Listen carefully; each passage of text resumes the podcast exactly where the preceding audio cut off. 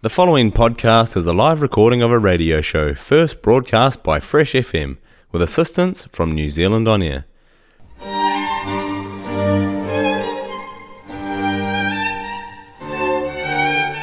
Many thanks for joining me for this episode of Climate Matters.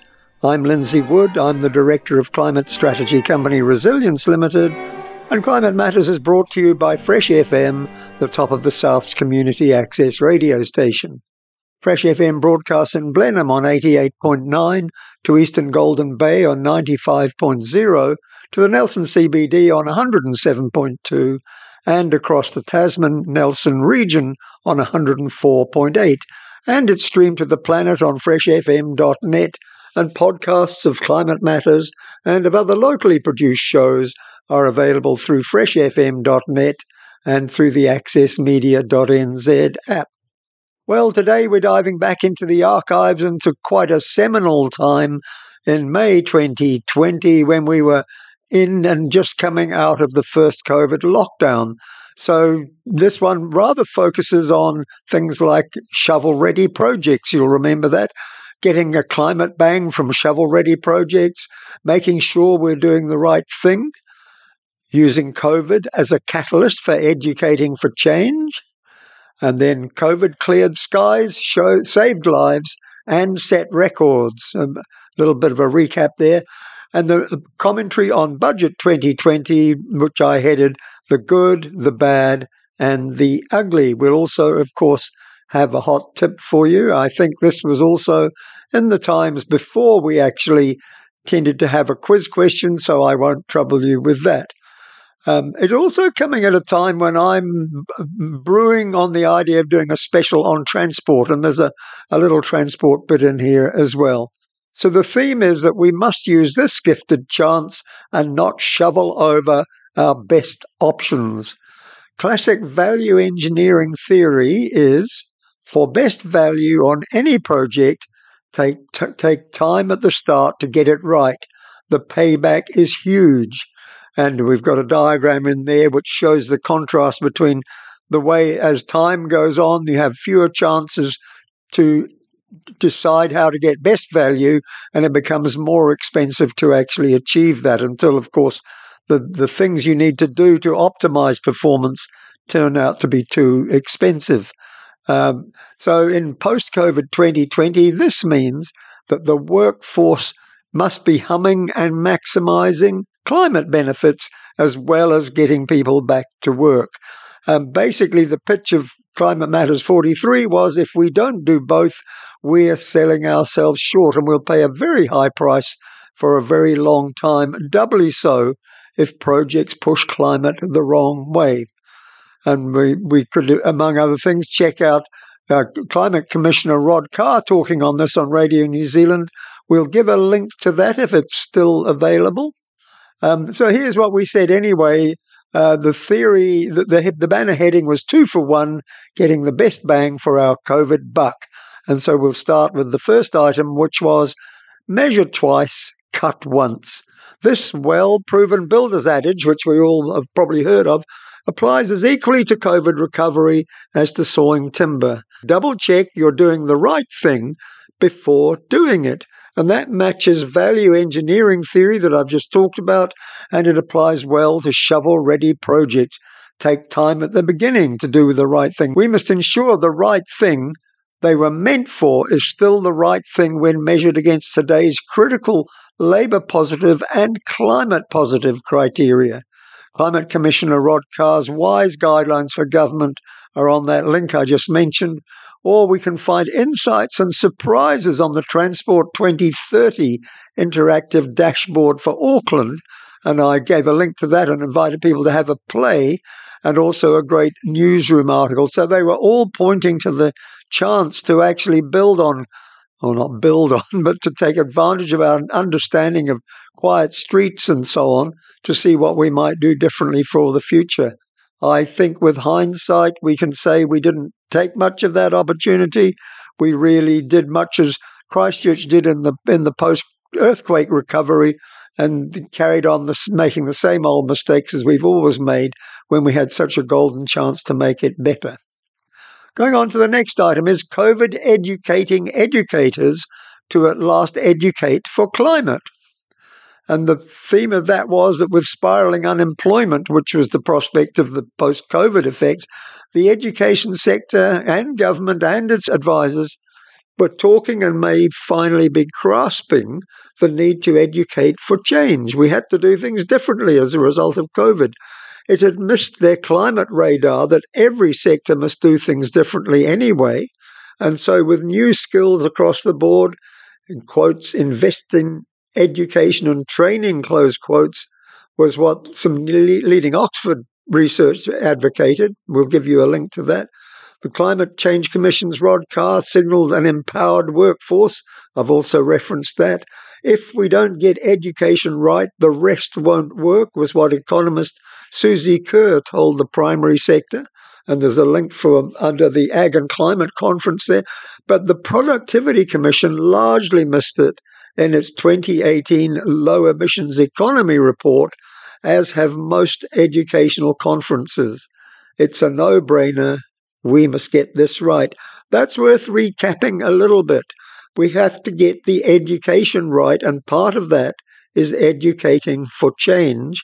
And we are not doing that. We're educating for business as usual and only sort of um, paying lip service to the need for change. And yet, the people who are really central to these issues are all saying we must get the education for change right. We're coming to a quote now from Prime Minister Jacinda Ardern, or then Prime Minister Jacinda Ardern. And um, the point there was, and I'll read from what I've said the PM could have been speaking on failed climate responses, not on COVID overseas. And now she must make that crucial mental leap and apply the same to climate. And here's what Jacinda Ardern had said. Remember, she was talking about the climate, the, the COVID situation. I'm saying you could equally translate that in a much more important way to climate. Here's what she said By the time they were making decisions, those small windows were closing on them and things were getting away. By the time they were making decisions, those small windows were closing on them and things were getting away. That's exactly a microcosm of the climate situation where the windows have been closing for decades and we still haven't learned our lessons. Okay, COVID cleared skies, saved lives and lives and set solar records. If you remember during COVID when all the transport stopped and most of the industry shut down and so on, construction shut down. Suddenly, the, the skies became much clearer, the birds returned to urban centres, and all sorts of other benefits happened.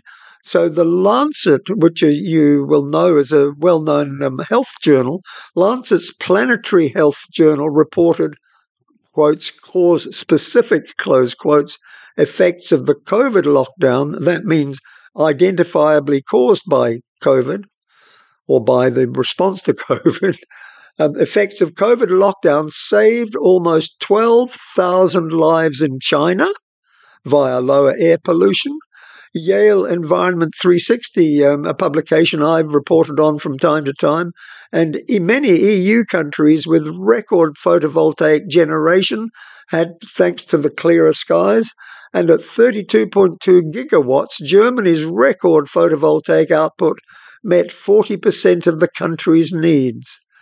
New Zealand's peak total generation is around 6 gigawatts, so give you an idea that Germany's solar photovoltaic is over five times the whole of New Zealand's uh, electricity generation. We'll give you some links there. Um, now, the budget, the good, the bad, and the ugly. And then just to make it mystical, two for one, one for one, zero for one, and minus one for one. We must think long term. Critical labour positive slash climate positive criteria indicate, and here are some comments on different um, budget announcements that had been made. A home insulation scheme is great. Lots of labour, saves energy and dollars in the long term. It's quick to start, real health and co benefits but it has to be done well for optimum effect. So a thumbs up for home a home insulation scheme. 8,000 state houses is a real chance to shift our stubborn building sector towards climate friendly and circular economy methods. But strong front end thinking is crucial. Measure twice, cut once. It's a chance we mustn't waste, but risk doing just that, perpetuating off the shelf group builders plans won't cut it. And we're perpetuating that again with all the talk about we need more houses. And what's even worse, we're trying to use that as a justification for more rubbish greenfield development. We have to get our planners and our politicians under control and tell them to boot greenfield developments for touch. They are so damaging in so many ways. That's a, uh, a fodder for another another episode, I think. Okay, new fossil fueled ferries make no sense now. Likely built offshore, locking in climate damaging technology into key infrastructure for decades. Shelve them until hydrogen, biomethane, or battery ferries are options. So that was an announcement. They were they were going to order some new fossil fuel ferries. I have to say though that the the awful performance of the, the old ferries over the last year. Bear in mind this was written in 2020 that I'm reading from. The, since then, the ferries have had such an appalling run of mechanical failures and near disasters that uh, maybe I wasn't judging that too well. Also, I'd have to say that neither hydrogen nor biomethane make an awful lot of sense for transport, and except in very exceptional situations. So finally, in the in the budget review, what we mustn't do is squander funds on highways to pander to commuters in low occupancy cars. If we still won't share a ride, we deserve to stew in congestion gosh, I'm getting tired of saying this, not to you guys, but to politicians and so on. Okay, we better keep moving. Um, what have we got else? We've got a hotter tip for a cool planet. Bear in mind, it was just the, towards the end of the COVID lockdown, the first COVID lockdown. Keep using this unique moment to think how you and your family might truly support a climate friendly future in your work, and your lifestyle at home drops 7% every year. Now, that was about the figure of decarbonisation that was meant to be associated with the COVID lockdown around globally, around about a 7% drop in emissions. Seriously, this chance is a gift. And um, maybe it is a gift that we, again, we look the gift horse in the mouth a bit. Just to give you an idea of the 7%, um, I've done work with the Nelson Tasman Climate Forum working out our regional decarbonisation rates, and we now need to be looking at about 8% plus an allowance for population growth every year. That's how much we have to drop each year, year on year, to be in line with the Paris targets. Um, so the, the numbers are getting up, um, but we're still not getting on track with them. So, anyway, we're reaching the end now. Thanks very much for your company. I hope you've enjoyed that little excursion back into the COVID lockdown times. Uh, maybe one of the things that comes to mind is uh, one of the things we learn from history is that we learn nothing from history. But anyway, that's another story. Thank you very much for your company. I hope I enjoy it again next week. And in the meantime, of course, as always, kia kaha for the climate.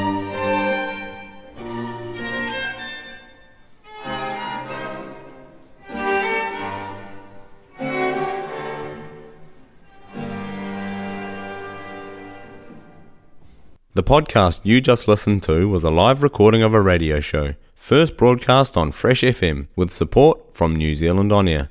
Fresh FM is a community access media station based in Te Tauihu, the top of the South Island, New Zealand. The funding of Access Media makes these podcasts possible. To find similar programs by other community access media stations, go online to accessmedia.nz. If you or your group would like to know more about how you can have a program on our station, please contact us.